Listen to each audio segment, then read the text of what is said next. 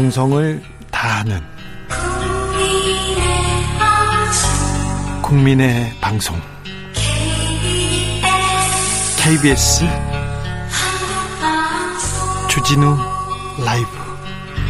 그냥 그렇다고요.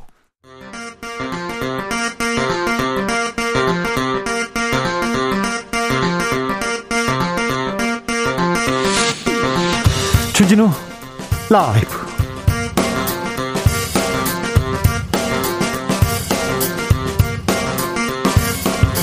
2021년 5월 24일 월요일입니다. 안녕하십니까. 주진우입니다.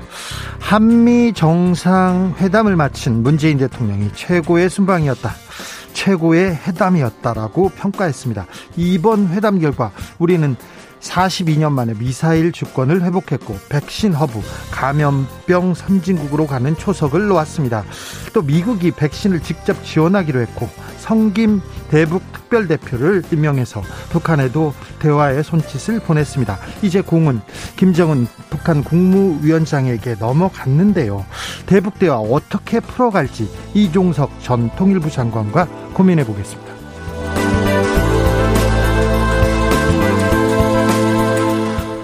한미 정상회담 성과에 대해 더불어민주당은 한국의 위상이 달라졌다. 역사에 남을 회담이었다. 자긍심이 느껴졌다. 이렇게 얘기했는데 국민의힘은 성과 30, 실망 70 회담이었다. 현금 주고 어음 받아서 놓고 자화자찬이다. 이렇게 혹평했습니다. 이런 가운데 국민의힘이 새로운 부동산 정책 내놨는데요. 최민희, 김연아 전 의원과 함께 짚어보겠습니다. 도쿄올림픽 딱 두 달 앞으로 다가왔습니다. 일본 국민 80%는 올림픽을 연기하거나 취소해라 이렇게 반대 입장입니다. 교포 3세죠. 손정희 소프트뱅크 회장도 누가 무슨 근거로 올림픽 강행하는가라면서 걱정했습니다. 오늘 일본의 코로나 신규 확진자 많이 줄었습니다. 절반가량 줄어서 4천 명대 기록하고 있는데요. 이런 상황에서도 일본과 IOC가 올림픽을 강행하려고 하는 이유가 뭘까요? 김은지 기자와 짚어보겠습니다. 나비처럼 날아 벌처럼 쏜다. 여기는 주진우 라이브입니다. 오늘도 자중차에 겸손하고 진정성 있게 여러분과 함께 하겠습니다. 날이 덥습니다. 뜨겁습니다. 무더운 한 날이 시작했어요. 어제도 그렇고요. 한 주 시작 잘 하셨는지요? 별 탈 없으시고요. 주말에는 한미 정상회담 있었습니다. 정상회담 결과 속속 전해졌는데 어떻게 들으셨어요? 이번 회담 어떻게 보셨는지 회담 후기 여러분의 이야기도 좀 들어보겠습니다. 그리고 더운 날씨 어떻게 지내는 어떻게 지내면 이렇게 시원하게 보낼 수 있는지도 알려주십시오. 샵 9730 짧은 문자 50원, 긴 문자는 100원입니다. 콩으로 보내시면 무료입니다. 그럼 주진우 라이브 시작하겠습니다.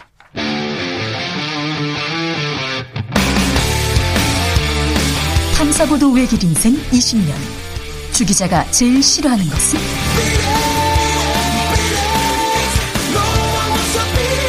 이 세상에서 비리와 부리가 사라지는 그날까지. 오늘도 흔들림 없이 주진우 라이브와 함께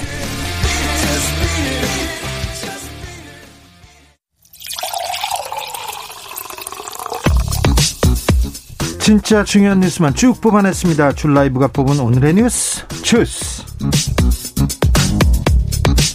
정상근 기자 어서 오세요. 네, 안녕하십니까? 한미 정상회담이 주말에 있었습니다. 백신 관련 내용부터 좀 알려주세요. 네, 한미 도정상은 코로나19 극복에 힘을 모으고 백신 글로벌 포괄적 파트너십을 구축하기로 했습니다. 아, 미국 제약회사의 백신을 이 바이오 분야에서 앞선 우리의 기술력을 이용해서 한국을 글로벌 백신 허브로 만들겠다라는 것입니다. 네, 모더나하고 위탁 생산 계약을 맺었 죠? 네, 모더나가 백신 원액을 공급하고 삼성 바이오로직스가 대량 생산하는 위탁 위탁 생산 계약을 맺었습니다. 네.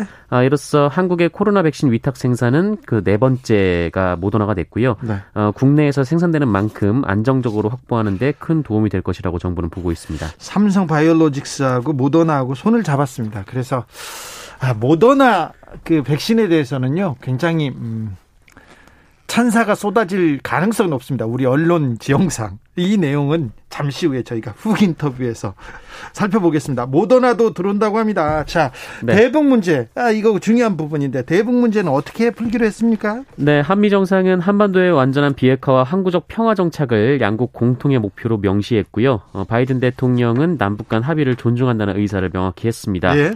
이 공석이던 대북 정책 특별 대표에는 그 우리와 북한의 이해가 깊은 성김 대사를 임명하기도 했습니다. 요거 크게 중요한 부분이었어요. 네. 잠시 후에 저희가 이종석 전 장관한테 자세히 따져 물어보겠습니다. 한미 미사일 지침도 완전히 끝내기로 했어요. 한국 미사일 독립 만세 이런 얘기도 있습니다. 네, 뭐 공식 합의는 아니었었지만 그동안 우리는 미국에 이 사거리 180km 이상의 미사일을 개발하지 않겠다고 약속을 했었습니다. 못했어요. 네, 하지만 이번 정상회담을 통해서 완전히 폐기하기로 했고요. 네. 어, 이를 통해 우주 로켓 개발에도 박차를 가할 수 있을 것으로 예상이 되고 있습니다. 중국이 이거 뭐 뭐라고 하는 거 아니야 걱정하는데 사람들도 많습니다. 네, 하지만 국방부는 이에 대한 중국 측의 항의는 없었다라고 밝혔습니다. 우리 기업들이 대대적으로 미국 그 투자를 하기로 했어요. 그래서 바이든 대통령이 계속 thank you thank you를 외치더라고요. 네, 삼성, 현대, LG, SK 등 국내 기업들이 미국에 44조 원의 투자 계획을 밝혔습니다. 네. 바이든 대통령은 이런 투자 계획을 세운 기업들을 호명하면서 박수를 치기도 했고요. 이 말씀하신 대로 감사하단 말을 세 번이나 반복하기도 했습니다.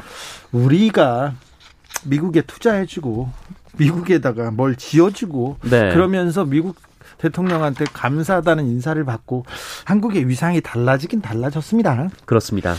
코로나 상황 살펴볼까요? 네, 오늘 코로나19 신규 확진자 수는 538명이 나왔습니다. 이틀째 500명대인데요. 지난주 월요일은 600명대 확진자가 나왔으니까 그보다 줄어들긴 했습니다만 이 감염 재생산 지수가 1을 다시 넘었다라고 넘었습니까? 하고요. 아이고. 아, 그리고 지역 발생 확진자 중에서 이 비수도권 비중도 46.6%까지 올라갔습니다. 대구입니까? 유흥업소발 집단 감염. 아이고. 네, 이 처음에 6명의 확진자가 한 유흥업소에서 나왔는데 어, 지금 158명 이상으로 누적 확진자가 급증을 했습니다. 이 손님과 종사자들이 감염된 줄 모르고 8개 업소로 옮겨 다니면서 감염이 확산된 것으로 추정이 됩니다. 아, 그분들 숨기고 다니지 않습니까? 거기 QR코드 제대로 찍는 것도 아니고요. 네, 또 충남 아산의 온천 세 곳에서도 이 누적 확진자가 70여 명이 나왔고요. 네? 이 대전의 한 교회에서는 50여 명, 이 세종시의 한 어린이집에서도 20여 명의 확진자가 나왔습니다. 모더나 백신이 곧 들어온다고요? 네, 어, 그 이번에 계약한 거 말고 그 따로 정부가 구매 계약을 체결한 모더나 백신이 31일 국내에 도착할 예정이라고 합니다. 그렇군요. 어, 국내에서 화이자와 아스트라제네카 백신을 접종 중인데 이 모더나까지 도입이 되면 이 백신 종류가 세 가지가 됩니다. 모더나 백신 얼마나 구입했어요? 네, 2천만 명분, 네. 4천만 회분입니다. 네. 아무튼 모더나 백신이 가장 좋은 백신이라고 지금 칭찬을 받을 가능성이 좀 높다는 거. 그런데 화이자가 좋다, 모더나가 좋다, 아스트라제네카가 좋다 이게 거의 의미가 없다고 네. 하는데 이 부분에 대해서도 잠시 후에 저희가 물어보겠습니다.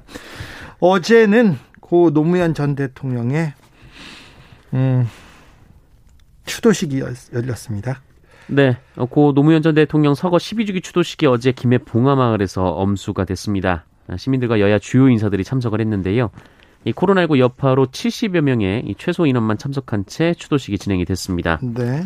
어, 김부겸 국무총리가 정부 대표로 참석을 해서요. 이 노무현 전 대통령 열망과를 달리 이 사회적 갈등이 커졌다면서 이 바보 노무현의 삶처럼 국민 통합만이 희망이다라고 말했습니다.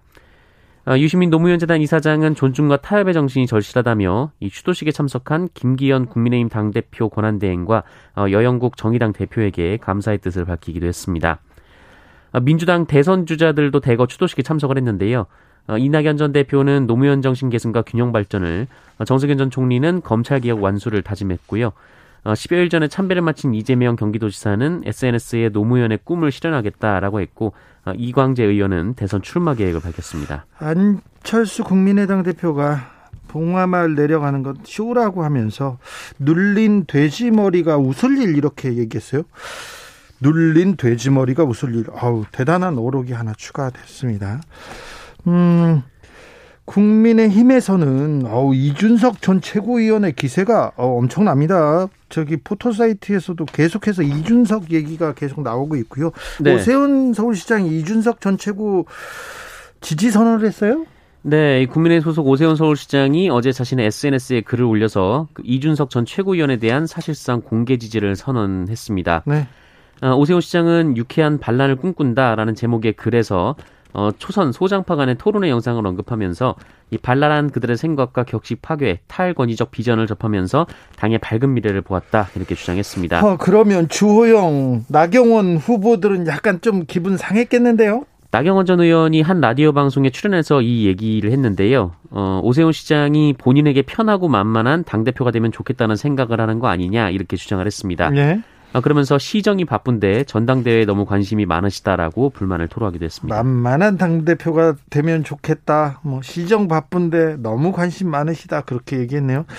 당대표, 국민의힘 당권 주자들 사이에 조금 여러 논쟁이 있습니다. 차량 논쟁 또 이어지고 있어요. 네, 어, 국민의힘 당권 주자들이 오늘 저마다 자신을 차에 빗대면서 신경전을 벌이고 있습니다. 네. 이 나경원 전 미래통합당 원내대표가 오늘 오전 라디오 방송에 출연해서 어, 이번 당 대표는 멋지고 예쁜 스포츠카를 끌고 갈 수 있는 자리가 아니라 짐을 잔뜩 실은 화물 트럭을 끌고 좁은 골목길을 가야 한다며 어, 자신이 더 적합하다 이렇게 강조를 하면서 시작이 됐는데요. 화물 트럭 운전자로 인이네요. 네, 그러자 이준석 전 최고위원은 어, 자신이 전기차라며 이 매연도 안 나오고 또 내부 공간도 넓어서 많이 태울 수 있다 이렇게 주장을 했고 예? 어, 초선의 김은혜 의원은 이 노후 경유차에 짐을 실으면 언덕길에서 힘을 못 쓰고 운행 제한 과태료가 부과된다면서 이 나경원 의원을 비판하기도 했습니다. 아, 네. 협공 상태네요. 네. 이현주 전 의원 무슨 문제죠? 임금 체불했다고 뉴스에 나오던데요. 네, 이 지난 재보궐선거에 부산시장에 출마했던 이현주 전 국민의힘 의원 이름을 건 그 유튜브 채널과 관련해서 임금 체불 주장이 나왔습니다. 아, 그래서 부산고용노동청이 조사 중에 있는데요. 이 보궐선거 당시 이현주 TV에서 영상 편집을 맡았다는 A 씨가 이 지난 1월분 임금이 한 359만 원 체불됐다라면서 어, 노동청에 진정서를 접수했습니다. 이현주 전 의원 뭐라고 합니까? 네, 이현주 TV는 제작 사업자가 따로 있고 제작비나 수입도 해당 사업자가 책임지며 고용 관계도 해당 제작자에 있다라며 이 본인과 무관하다는 식으로 주장하고 있는 것으로 전해지고 있습니다. 이현주 전 의원이 부산시장 선거에 출마했을 때 네. 국회로 기자회견하러 와서 네 그렇습니다. 어, 폭로하겠다고 얘기하면서 선거에 돈 너무 많이 든다면서 눈물을 보였던 게 좀 생각이 나네요. 네. 음, 초등학생이 자신보다 더 어린 초등학생을 때려서 중상을 입혔다고요? 네, 이 초등학교 방과 후 수업 중에 이 고등학 어, 고학년 학생이 이 저학년 학생을 무차별 폭행한 사건이 발생했습니다. 네, 광주 서구의 한 학교에서 지난 20일 이 배드민턴 수업을 받던 3학년 A군이 어, 같은 학교 6학년 B군에게 폭행을 당한 건데요. 네. 어, 피구 게임을 하다가 공을 던지는 문제로 시비 끝에 이 폭행으로 이어졌다라고 합니다. 얼마나 많이 맞은 거예요? 그러면? 네, 이 같이 수업을 듣고 있던 이 A군의 누나가 동생을 발견할 때까지 방과후 교사가 폭행 사실조차 알아채지 못했는데, 어, 근데 이 교사가 또 집으로 보내버렸습니다. 어, 그래서 집에서 병원으로 가본 결과 그 얼굴 뼈가 부러지고 이 두개골에 금이 가는 등 최소 전치 12주의 진단을 받고 긴급 수술까지 했습니다. 이 학교 측은 A군의 누나가 B군과 같은 반인 점을 고려해서 분리 조치를 학부모가 요구를 했지만 이 조치가 이뤄지지 않았다라고 이 학부모들이 주장하고 있습니다. 네. 아, 참 안타까운데 학교 측에서도 학교 말고 교육청이나 경찰에서도 나서서 정확하게 누가 잘못했는지 그리고 어떤 처벌을 받아야 되는지 정확하게 좀 결론을 냈으면 좋겠습니다. 야산에서 개에 물려 숨진 사람이 있다고요? 네, 어, 지난 토요일 이 경기도 남양주에서 50대 여성이 대형견에 물려 숨졌습니다. 이 풍산개하고 이 시베리아가 원산지인 사모예드라는 종이 섞인 개로 추정이 되는데 네. 어, 길이가 1.5m에 무게가 30kg에 달하는 개라고 합니다. 그런데 이 개를 그냥 풀어놨다고요? 네, 이 나무를 뜯던 59살 A 씨를 물었고 이 출혈이 심해서 끝내 숨졌는데요. 어, 불법 개농장이 근처에 있어서 탈출한 개다라는 추측도 나오긴 했지만 어, 경찰은 외지인이 개를 버리고 갔을 가능성을 염두에 두고 이 주인이 누구인지 조사를 하고 있고요. 어, 개는 이 경찰 수가 끝나는 대로 안락사 될 것으로 보입니다. 이런 사고가 개한테 물리는 사고가 많이 일 어나고 있어서 이 부분에 대해서도 조금 당국의 대처가 필요하지 않나 생각해 봅니다. 아, 음주운전 때문에 새벽에 일하던 노동자가 참변을 당했고요. 부산 신항에서는 하루 동안 파견되었던 30대 노동자가 지게차에 깔려 또 숨졌습니다. 산재 대책 좀 내주세요. 제발요. 좀 부탁드리겠습니다. 주스 정상근 기자와 함께 했습니다. 감사합니다. 고맙습니다. 아, 0092님께서 저희 집 온실 같아요. 29도까지 올라갔어요. 어, 오늘 덥지요. 덥네요. 아, 더위 조심하셔야 됩니다. 5476님께서는 지금 한강변인데요. 미세먼지 엄청나요. 아, 그래요? 오늘 맑은 거 아닙니까? 미세먼지는 또 있군요. 63빌딩이 잘 안 보여요. 덥기도 더워서 숨이 턱턱 막히고요. 빨리 집에 가서 삼겹살 먹어야겠네요. 여기에서 삼겹살이 왜 나오는지는 잘 모르겠습니다. 아, 미세먼지? 아, 네, 좋은 생각인 것 같습니다. 교통정보센터 다녀오겠습니다. 김한나 씨. 주진우 라이브.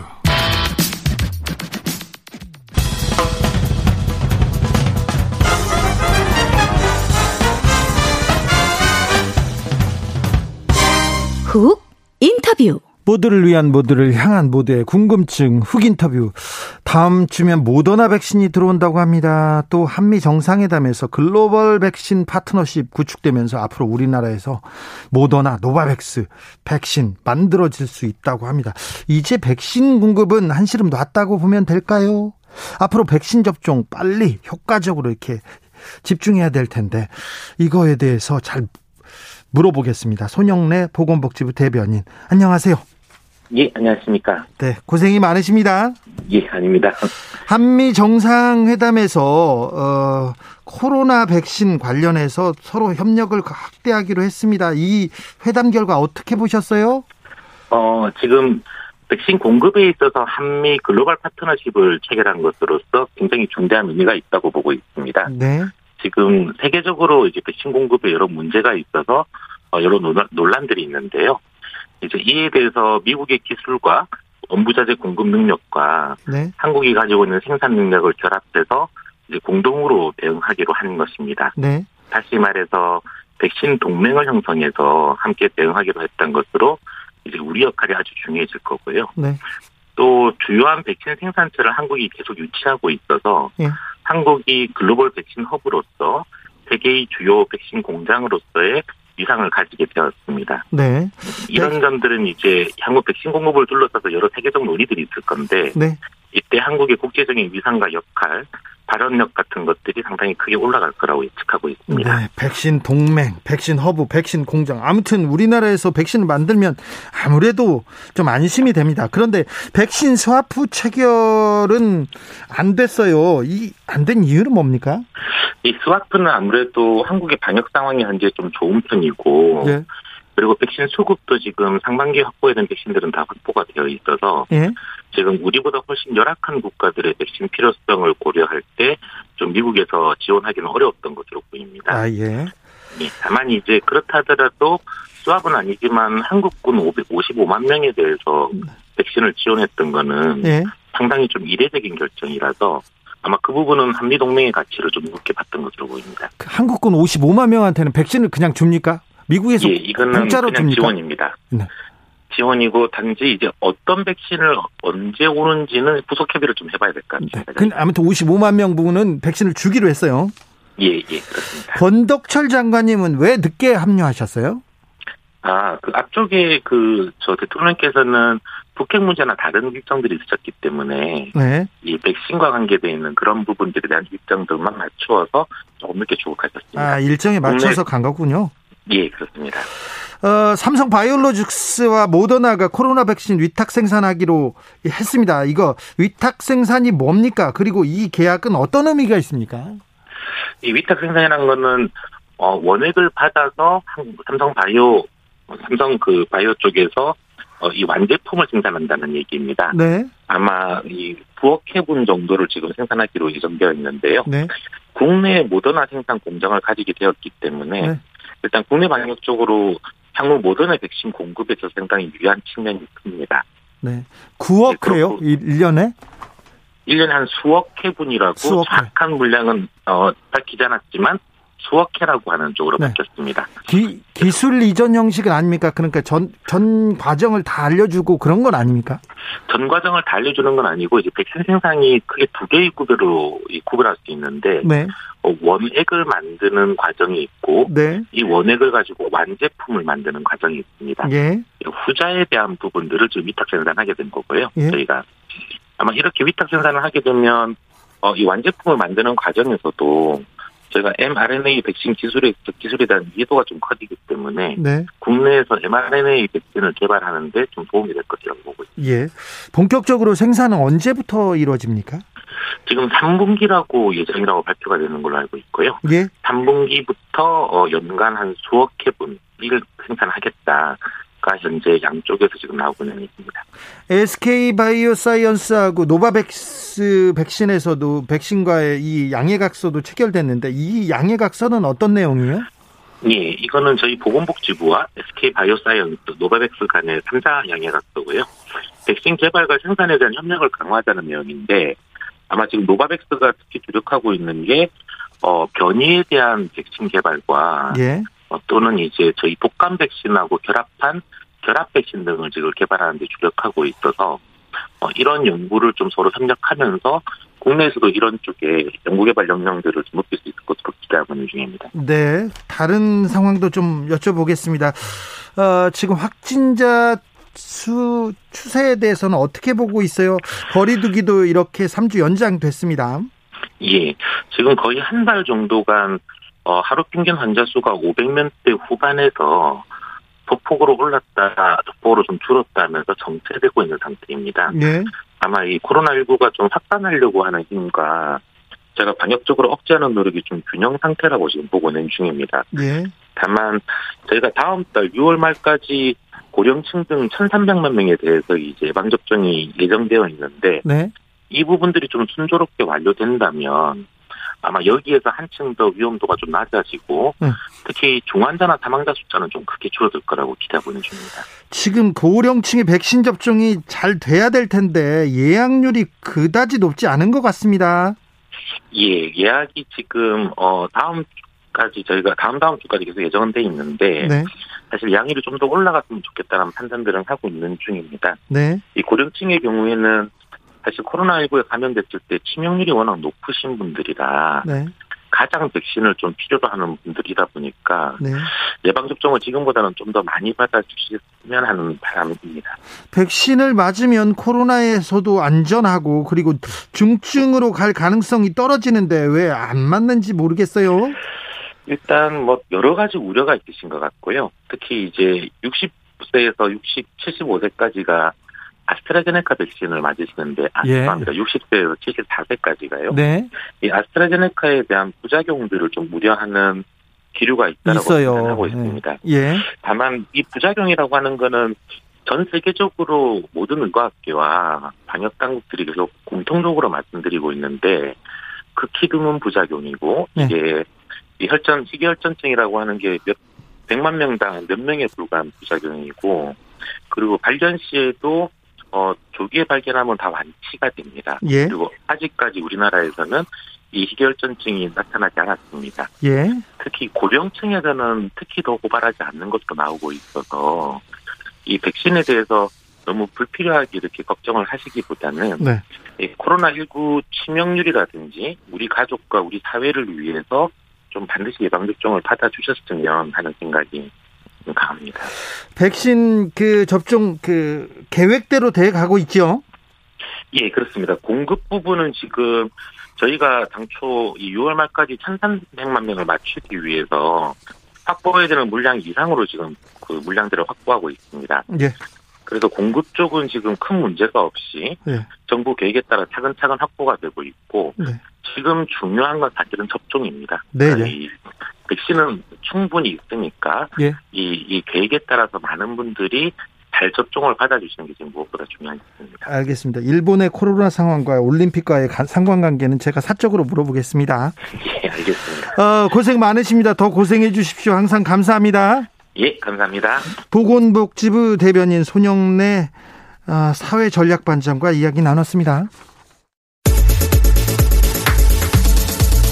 주진우 라이브 훅 인터뷰 이어가겠습니다. 한미 정상회담 한미 정상회담에서 바이든 행정부는 성김 대북 특별대표를 깜짝 임명했습니다. 문재인 대통령은 북한에 우리는 대화에 준비가 돼 있다는 메시지를 보낸 것이라고 평가했는데요. 토니 블랭컨 미국 국무장관은 공은 북한 코트에 있다 이렇게 북한의 호응을 촉구했습니다. 이제 남북 간에서 실질적인 진전을 좀 만들어야 할 텐데요. 대북 대화 어떻게 시작하면 될지 고민해 보겠습니다. 이종석 전 통일부 장관 안녕하세요. 예, 안녕하십니까? 네, 장관님. 네, 안녕하세요. 네, 네. 건강 어떠세요? 예, 건강 좋습니다. 네. 주기자도 건강 괜찮으세요? 네, 괜찮습니다. 텐데. 네, 괜찮습니다. 저 문 대통령은 최고의 순방이었다, 최고의 회담이었다 이렇게 방미 성과를 평가했는데 장관님 이번 한미 정상회담 어떻게 보셨어요? 예, 뭐 모든 것이 다 만족스러운 건 없겠죠. 예. 그런 점에서 일부 아쉬운 부분도 있지만 네. 전체적으로 본다면 네. 아주 매우 성공적인 정상회담이었다고 보고 있고요. 네. 뭐 다들 이미들 말씀하셨습니다마는 그 한미 그 미사일 지침 종료 선언이라든가 네. 그다음에 미국의 남북 대화 지지, 협력 지지한 거, 그리고 뭐 글로벌 백신 파트너십 아까 계속 말씀도 있었지 않습니까? 네. 그리고 첨단 제조업 분야에서의 어떤 안정적 공급망 구축을 위해서 협력을 합의한 거. 네. 근데 이런 것들이 제가 왜 이게 중요하다고 생각하냐면은 사실은 그동안의 한미 정상회담은 우리의 안보에 대해서 미국이 나름대로 이제 그 보장을 해주는 대신에 우리가 미국에 대해서 뭔가 이렇게 또 거기에 어떤 대가를 지불하는 형태로 해서 있었는데 주로 이번에는 무기를 그것이 샀죠. 아니라 네. 예 무기 사고 이런 거죠 사실 네. 이번엔 그렇지만은 사실은 미국이 한국의 제고된 국가 능력 네. 이 국가 능력이라는 것은 단순히 어떤 무슨 뭐 안보상의 문제가 아니라 민주주의 산업 이런 거 아닙니까? 특히 산업에서의 그 국가 능력을 인정해서 미국이 원하는 지금 현재 미국의 필요에 의한 국, 미국의 종합적 국가 전략으로서 지금 첨단 기술 산업들을 육성하고 그다음에 백신에 대한 계획을 갖고 있지 않습니까? 네. 여기에 한국을 갖다 파트너로 인정하고 자기의 필요성을 맞추기 위해서 한국 정부 여러 가지 요청을 했습니다. 예. 그러다 보니까 우리도 좋고 미국도 좋은 이른바 호혜적인 한미 정상회담인데요. 제가 기억하기에 아마 이번처럼 후회적인 한미 정상회담이 이루어진 거는 아마 거의 처음 아닌가 이 정도로 광범위하게 이런 생각이 들었고요. 그래서 지금 이번에 이제 한미 관계가 한미 동맹이 안보 분야를 넘어서서 민주주의 그리고 산업 분야까지 확장되는 어떤 포괄성, 포괄성을 띠고 지금 후회적 관계는 넓어지는 게 아닌가 그런 점에서 저는 굉장히 긍정적인 정상회담이었다 이렇게 보고 있습니다. 장관님이 현직에 현직 장관이었던 시절보다 정상회담이 더 성공적이었네요.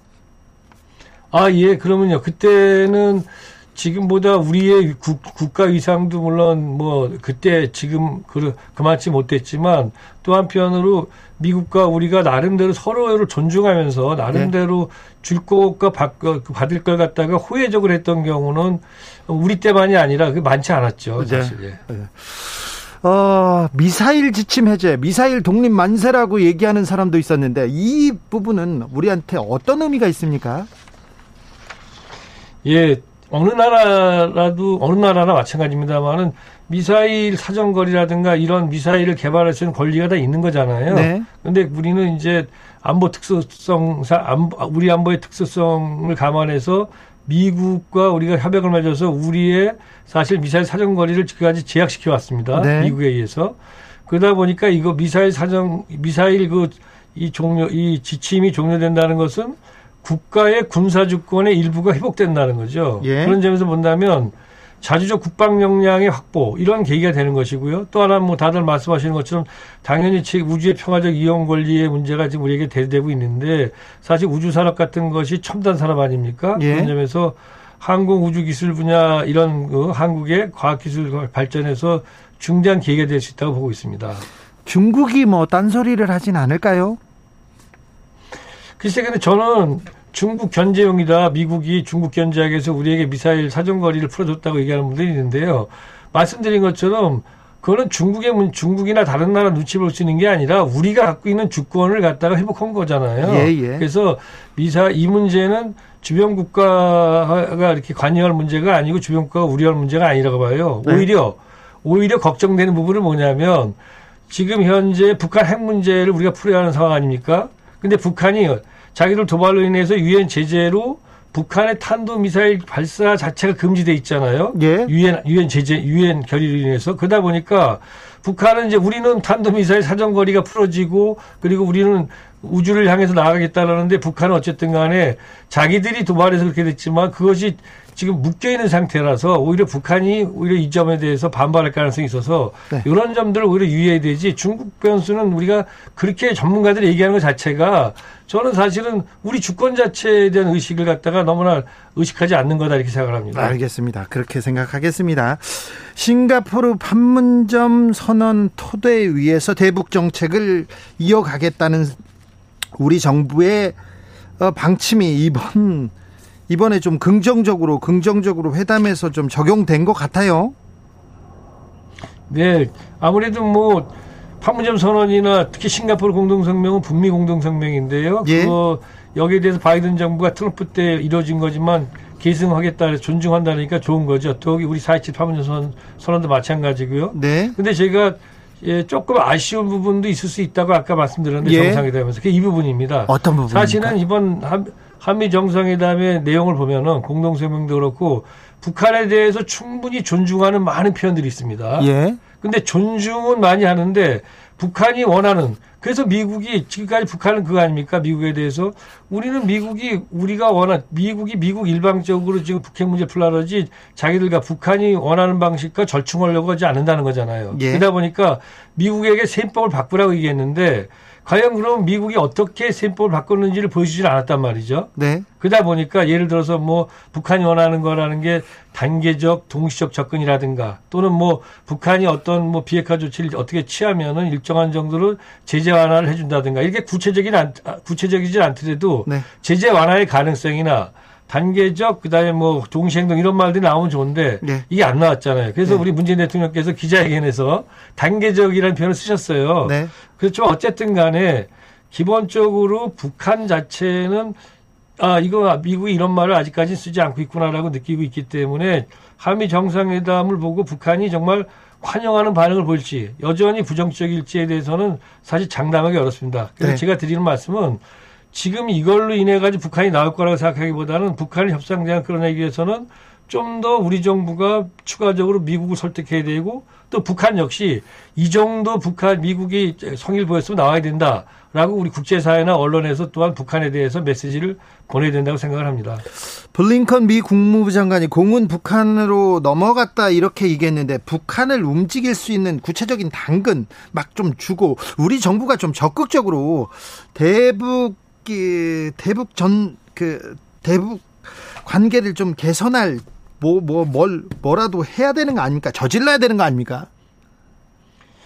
예, 아니 지금은 이제 사실은 미국하고 상당한 정도로 대화를 나누기 때문에 네. 무조건 저지르기보다는 이제 미국을 설득하면서 나갈 수 있는 거죠. 아 그래요? 과거 트럼프 때보다는 이제 나름대로 우리가 운신할 수 있는 폭이 조금은 있습니다. 다만 브링컨 장관이 공은 북한 쪽으로 넘어갔다는 말은 미국 외교의 전통적인 표현이죠. 자기들은 이런 방법을 갖고 있으니까 미국 놔봐라. 네. 아, 북한 나와라 이런 뜻인데 근데 북한이 미국의 설명을 듣기 위해서 회담장에 나와야 한다. 이런 논리를 보면 블링컨 장관 말씀이 맞는 거예요. 예. 근데 문제는 뭐냐면 아까도 말씀드렸지만 북한은 미국이 무언가 유연한 조치를 취할 걸 기대하고 협상장에 나갔다가 그동안에 북한 북한의 관점에서 본다면 그동안에 좌절만 맛봤다라는 트라우마가 있거든요. 예. 그러다 보니까 미국한테 네 일단 내놔봐 어? 방법을 안 내놨잖아요. 그러니까 북한은 여전히 기다릴 수밖에 없는 상황이 되다 보니까 제가 볼 때 정확히 공은 북한 쪽에 있는 게 아니라 네트 위에 있는 것이다. 그러다 보니까 미국이나 북한이나 좀 더 진지하게 한 달, 한 발짝 더 나가야 된다고 생각합니다. 알겠습니다. 공이 네트 위에 있군요. 장관님 멋있습니다, 네. 표현이. 어, 북한의 입장은 언제쯤 나올 거, 건가요? 혹시, 어, 좀 더 구체적인 뭔가를 내놔라 하면서 좀 도발할 가능성도 있나요? 글쎄요, 뭐, 지금 북한, 제가 아까 말씀드린 것처럼 이게 지금 약간 좀 나올, 나올지 안 나올지 아주 애매모호한 정도의 이런 상황이기 때문에 네. 우리가 정확하게 얘기는 못합니다. 다만 북한이 이 시점에서 도발을 그 감행하거나 그러진 않을 것 같아요. 다만 이거를 만족할 거냐는 점에서는 조금 만족스럽지 못하다는 입장을 피할 가능성도 있고 그렇지만 북한 역시 현재 상황에 대해서는 미국이 상당한 정도로 성의를 보인 건 사실 아닙니까? 예. 그러다 보니까 아마 좀처럼 그냥 거부하기도 어려울 것 같다. 그러다 보니까 약간의 신강, 신강이가 있을 수 있는데 네. 이때 북한을 저 설득을 해서 나오게 해야 된다고 생각을 합니다. 우리 도발할 것 같지는 않다고 생각합니다. 당장. 우리가 북한한테 조금 야 나와라 이제 대화하자 이렇게 하려면 어떻게 어떤 수를 먼저 둬야 됩니까? 뭐 일단은 우리가 한미 정상회담에서 일단은 그 저기 미국 바이든 대통령하고 문재인 대통령이 북핵 문제나 한반도 정세에 대해서 상당히 대화 어, 외교적 해결을 하고 평화적으로 할 것이며 또 여러 가지 북한의 입장도 고려해서 하겠다는 그런 표현을 하셨잖아요. 예. 그렇기 때문에 그 자체가 이미 우리로서는 일종의 어, 북한에 대한 레버리지랄까 영향력 지렛대가 좀 된 거죠. 그래서 이 시점 여기서 조금만 더 조금만 더 우리가 미국에서 미국에게 조금 추가적인 긍, 조금 긍정적인 조치를 나오게 어, 조치를 하게 만들고 또 북한에게 우리 입장을 잘 이번 그 바이든 대통령과 문재인 대통령과의 그 회담을 잘 설명할 수 있는 나름대로 계기를 마련한다면 저는 뭐 남북 대화가 어렵지 않다 이렇게 보고 있습니다. 조금만 더 약간만 힘을 더 내면 된다 이렇게 생각합니다. 약간 더 힘을 내야 되는데요. 사실 음, 트럼프 행정부 당시에 우리가 미국의 눈치를 너무 봐서 남북 간의 실질적인 화해 협력의 길로 가지 못했다는 비판 있습니다. 지금 문재인 정부가 얼마 남지 않았기 때문에 시간이 없어서 좀 실질적인 실질적인 노력을 해야 될 텐데요. 예, 뭐 사실은 그 저도 뭐 모든 걸다 하는 건 아니지만 정부가 노력을 많이 요즘 와가지고 특히 저 새로운 이제 지난번에 뭐 외교장관도 그다 바꾸고 바뀌고 또 안보실장도 또 이제 바꾸고 이러지 않았습니까? 네. 그리고 이제 국정원장을 바꾸고 이 뒤로는 상당한 정도의 노력들을 하고 있는 걸로 알고 있고요. 그 노력이 이번 한미 정상회담에서도 미국의 좀 유연한 태도 이런 것들을 끌어내는데 큰 역할을 했다고 생각합니다. 그래서 시간은 많이 남아 있지 않지만 이 정부가 저는 뭐 이 정부에 대해서 저는 작년에 많이 비판했는데 이제 지금은 나름대로 힘을 내려고 애를 쓰고 있어서 네. 조금 더 결기를 가지고 네. 좀 이제 북한한테나 미국한테나 좀 더 이렇게 강하게 푸시하면서 네. 좀 해법도 내고 이랬으면 좋겠다는 생각을 합니다. 어, 노무현 전 대통령 서거 12주기였는데요. 노무현 대통령이 계셨으면 이 한반도 문제를 어떻게 풀었을까요? 그 당시에 가장 남북 문제를 두고 가장 고민하신 어, 노 대통령하고 가장 고민을 많이 한 분이 장관님이어서 여쭤봅니다. 글쎄요, 뭐 대통령 노 대통령이 계셨던 시기는 지금부터 뭐 16, 15, 15년 전 이상의 뒤에 전이기 때문에 상황이 다르고 그래서 그때를 비교해가 그때 계셨던 분이 지금 어떻게 하실 거라는 얘기를 하는 건 좀 너무 쉽지 않은 얘기인데요. 다만 분명한 것은 어, 어려울 때일수록 그 다음에 풀리지 않을 때일수록 우리가 원칙을 가지고 또 한편으로는 눈 딱 감고 결기를 가지고 내 원칙을 갖다가 어, 가지고 나, 추진해 나가야 되고 어떤 때는 그걸 갖다가 뭐 동맹이라 하더라도 내 입장을 갖다 밝혀서 좀 내가 내 입장대로 동맹을 끌고 오려는 힘도 있어야 되는데 제가 그런데 이런 얘기를 갖다가 작년 같으면 아주 세게 했을 텐데 네. 올해 들어와서는 바이든 정부가 나름대로 한국 정부 입장을 많이 좀 경청을 해서 어 저는 뭐어뭐 어, 뭐 지금 잘 될 어, 어느 정도 희망을 지금 가지고 지금 보고 있습니다. 네. 아 저, 장관님께서 현직에 계실 때 그때는 제가 평양으로 취재하러 갔고요. 아리랑도 보러 갔었고요. 그다음 백두산도 취재하러 갔었거든요. 그런데 지금 몇 년 동안 아, 다시 뒷걸음질 치고 막혀 있어서 좀 답답한 생각이 듭니다. 장관님 다른 얘기도 좀 여쭤보겠습니다. 이재명 경기도지사는 어떤 사람입니까? 아니 뭐그 훌륭한 분이시죠. 네. 그 이재명 경기도지사 도와주시기로 하셔서요? 뭐, 그 개인적인 일입니다. 개인적인 일이도 장관님이 움직이면 저희 저기 그렇게 큰 분이 움직이면 우리는 좀 궁금하지 않습니까? 얼마 전에 네, 포럼 아니, 같이 하셨죠. 네. 네, 그동안에는 제가 그 아무래도 학자 출신으로서 이제 정책에도 개입하고 그랬었기 때문에 네.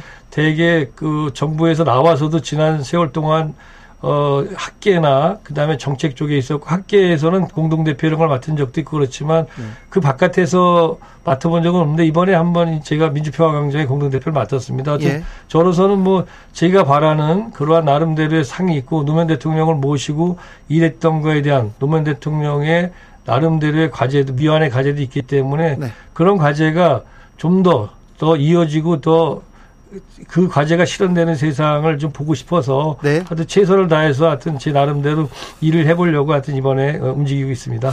네 마지막으로 한반도 평화와 화해를 위해서 많은 사람들이 염원하고 있습니다. 이 어, 이런 국민들한테 좀 해주실 해주고 싶은 말이 있으면 해주십시오. 예, 평화라는 것 자체가 사실은 뭐 공기 같은 거 아니겠습니까? 그러다 보니까 사실은 우리가 어, 아무런 일이 아니, 충, 남북 간의 충돌이 안 일어나고 분쟁이 안 일어날 때는 평화가 소중한지 모르는데 네. 그런 게 일어나면 진짜 겁나고 위험하고 이렇게 느껴지잖아요. 제일 소중한 거죠. 그래서 평화라는 건 예, 평화라는 건 정말 절대 우선의 가치를 우리한테 갖고 있죠. 근데 문제는 이 평화를 얻기 위해서는 정말 평화를 향한 평화라는 건 어차피 대화와 협상을 통해서 얻을 수 있는 겁니다. 전쟁이라는 거를 할 수는 없는 거니까요. 그렇다면 네. 이 대화 협상이라는 것은 철학을 가져야 되고 상대방이 어떻게 변해도 정세가 어떻게 변해도 일관된 철학을 가져야 되거든요. 네. 그래서 저는 상대와의 대화의 끈을 놓지 않는 어떤 경우에도 이럴 수 있는 정책의 일관성, 지도자의 철학 이게 또 우리 국민들의 어떤 평화를 향한 어떤 그 어떤 염원 이런 것들이 평화를 이루는데 아주 중요한 자산이 된다고 생각을 합니다. 네. 아, 장관님 말씀 감사합니다. 네, 고맙습니다. 네, 지금까지 이종선 이종석 전 통일부 장관이었습니다. 나비처럼 날아 벌처럼 쏜다. 주진우 라이브.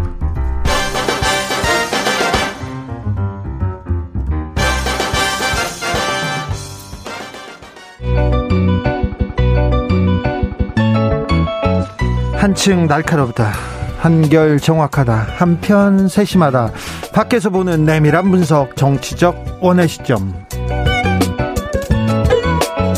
오늘의 정치권 상황 원회에서 더 정확하게, 더 세밀하게 분석해 드립니다. 최민희 전 더불어민주당 의원. 어서 오세요. 안녕하세요. 불굴의 희망 최민희입니다. 김연아 국민의힘 비상대책위원 오셨습니다. 안녕하십니까. 일상을 지키는 정치 일산의 김연아입니다. 네, 일산의 김연아 그리고 불굴의 희망 최민희와 함께 하고 있습니다. 어제 문재인 대통령이 한미 정상회담을 마치고 귀국하셨어요. 어, 뭐 성과가 크다. 최고의 방 최고 회담이었다 이런 또 평가가 있는 반면 좀 박하기도 한데요. 국민의힘의 평가부터 먼저 들어보겠습니다. 네, 일단 어 진일보된 한미 동맹의 성과가 있었다고 인정을 합니다. 네, 그 부분에 예, 대해서는 네. 뭐 모처럼 주요 언론들이 일제히 이 성과에 대해서 인정하는 기사도 썼고요. 네, 네. 예. 근데 저는 이런 생각을 해봐요. 그 문재인 정부 출범 이후에 오히려 어, 중국하고 북한을 의식해서 어, 한미동맹이 어, 약간 수십 발자국 더 후퇴했던 게 아닌가. 그래서 뒤로 물러났다가 다시. 지금 다시 간 거라 이제 겨우 제자리로 방향선에 한 거다라고 보면 지금부터가 더 중요하다고 생각하는데요. 그래서 그런지 조금 어, 스스로 평가하는 것은 좋지만 네. 뭐 최고의 순방이었다.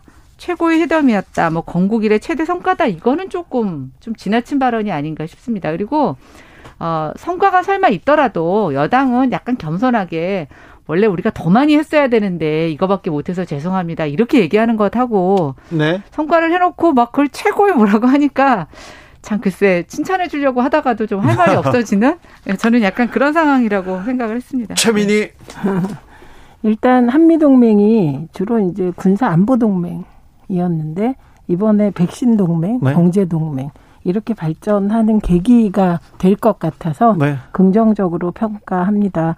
그리고 특히 저는 44조 원을 우리나라 기업들이 미국에 투자하잖아요. 네. 이 부분이 되게 감격스러웠어요. 아, 그러니까요. 왜냐하면 우리가 일부 이제 국민의당의 의원들이 이걸 조공이다, 뭐 현대판 조공이다 이렇게 얘기를 해서 전 그거 보고 깜짝 놀랐어요. 이거는 저는 우리 기업들이 이렇게 컸구나, 성장했구나. 우리 세계. 국력이 그, 그리고 그것이 기업의 국력이 기업의 능력이 결국 국력으로 수렴되는구나 이걸 느껴서 정말 기업들에 대해서도 감사드리고 그 노력을 막 칭찬해주고 싶고 국민들의 자존감이나 자부심이 굉장히 높아지는 느낌 그렇게 들어서 저는 뭐 어쨌든 국력이라는 것이 정부의 능력, 기업의 능력, 국민의 능력, 정치의 능력 그런 게 총합 총합적인 거구나. 하여튼 되게 긍정적으로 봤습니다. 김연아 의원님.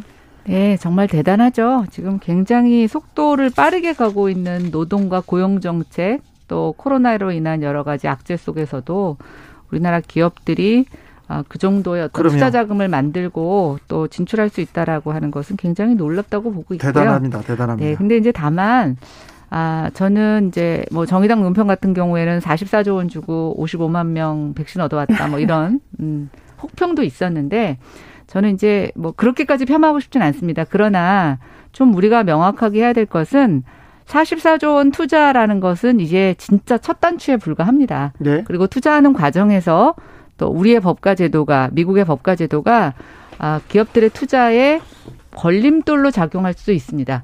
그러니까 미국은 자기네들 어, 공급력을 확대하려고 하는 노력이고 우리는 시장 개척인데 어, 뭐 이게 그렇게 순수하게 우리가 또 잘 나갈 때 그만 놔두지는 않을 거라고 보면 우리 국가도 우리 기업들이 해외 나가서 좀 더 역량을 펼칠 수 있도록 하는 여러 가지 지원책 지금부터라도 이번만이 끝이 아니라 계속 그런 것들 좀 고양시켜 줘야 된다고 생각하고 우리 한국이 정말 대기업 중심으로 많이 성장했습니다. 네. 그거에 대한 공과가 다 있지만 점점 시장과 기업에 대한 어떤 혐오 비하 이런 걸로 통해서 기업가 정신이 많이 사라지고 있는데요.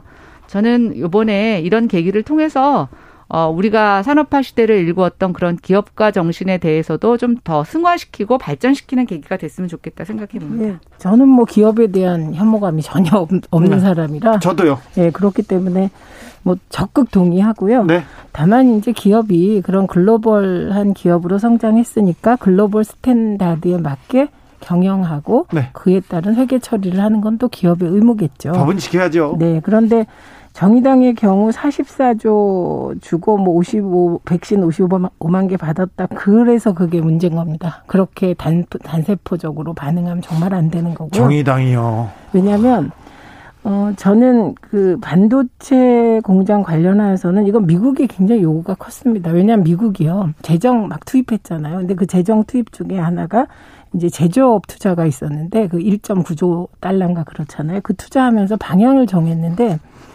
반도체, 배터리 등 5개 분야에서 중국을 앞지른다를 그 재정 확대 정책 발표하면서 얘기를 하는 걸 보고 그건 처음 있는 일이었거든요. 그러니까 그만큼 지금 어, 제조업 분야를 회생시키겠다, 일자리를 창출하겠다는 의지가 컸는데 우리 기업들이 그 부분에 어, 예를 들면 44조를 투자해서 부가가치를 엄청나게 그 높여갈 수 있는 첫 발을 내디뎠다. 이건 사실이거든요. 네. 자, 여기까지 어, 뭐 한미 정상회담 그리고 경제 협력 여기까지는 뭐 좋은 것 같습니다. 넘어갈게요. 국민의 힘으로 이렇게 좀 가보겠습니다. 이준석 돌풍 어떻게 해석해야 합니까, 김연아 의원님? 네, 글쎄 잠깐의 이벤트가 될 줄 알았더니 이게 어느 정도 크게 더 커집니다. 네, 커지고 있고 어 글쎄 모르겠어요. 저는 마지막까지 이게 어떤 당권의 승리로 이어질지 이것에 대해서는 조금 네. 의구심을 네. 갖고 있지만 네. 저는 이준석 전 최고는 저도 진 게 아니다. 아, 음. 본인 정치 어떤 경력 중에서 저는 굉장히 화려하게 주목받는 지지 않는 선거일 것 같다. 그렇죠. 네, 국민의, 결과 관계없이. 네. 국민의힘 지금 당권 경쟁이 굉장히 흥행 가도에 접어들었어요. 예, 아주 긍정적으로 평가합니다. 그리고 어, 이준석 그전 최고가요 후보가 젊다고 느끼지만 정치 구력이 10년이에요. 네. 2012년에 네. 비대위원으로 들어와서 저는 그 토론에서도 얘기한 적이 있는데 이분이 비례대표 하려면 할 수 있는 사람이었어요. 민주당에도 황희두 청년이 있는데 네. 그분도 비례대표 준다니까 준비가 안 됐다고 거절했어요. 네. 그런 분들은 특이하잖아요. 정치권에서. 근데 그 이후로 이준석 전 최고는 방송 활동 그리고 중요 현안에 대해서 자기 소신을 분명하게 해왔고요. 그리고 부정선거 논란이 일었을 때 총선 후에 그거 아니라고 앞장서서 아주 민, 그 국민의힘 내에서 상식의 목소리를 대변하는 역할을 했고 최근에 이제 젠더 갈등과 관련하여서도 자료와 수치의 기초에서 발언을 하고 있기 때문에 되게 긍정적으로 평가합니다. 근데 이제 당 대표가 대통령 하기보다 힘들다 이런 말이 있거든요. 그렇죠. 네, 그리고 이제 당장에 당 대표가 되면 국회에서 연설을 못하는 당 대표가 되는 거예요. 원외 당 대표의 서름. 그래서 그런 모든 것을 종합적으로 고려할 때 결국은 대권 관리를 위해서 어떤 당 대표가 좋을지를 생각하는 거잖아요. 이제 당원들은. 그래서 지켜봐야죠. 어, 근데 이제 저는 글쎄요, 뭐 이준석 전 최고가 그 당대표 연설을 못해서 뭐 아쉬워할 것 같지는 않아요. 그 네. 정도의 네. 벽은 좀 이미 깬 많은 언행을 보이고 있어서. 근데 저는 이 이준석 전 최고의 돌풍이 아 모르겠어요. 저희 저희 정당 제가 새누리 정당 비례로 들어와서 저희 정, 정당 안에서 이런 좀 역동적인 모습을 보는 게 지금 얼마 만인지. 네. 처음인 것 같습니다. 아, 그래서 저희가 지난 4.7 재보궐 선거를 나름대로 의미 있게 잘 치렀구나. 자, 아, 이긴 국민, 것뿐만이 아니라. 국민의힘 예. 당권 경제 2부에서 6시에 돌아와서 다시 하겠습니다.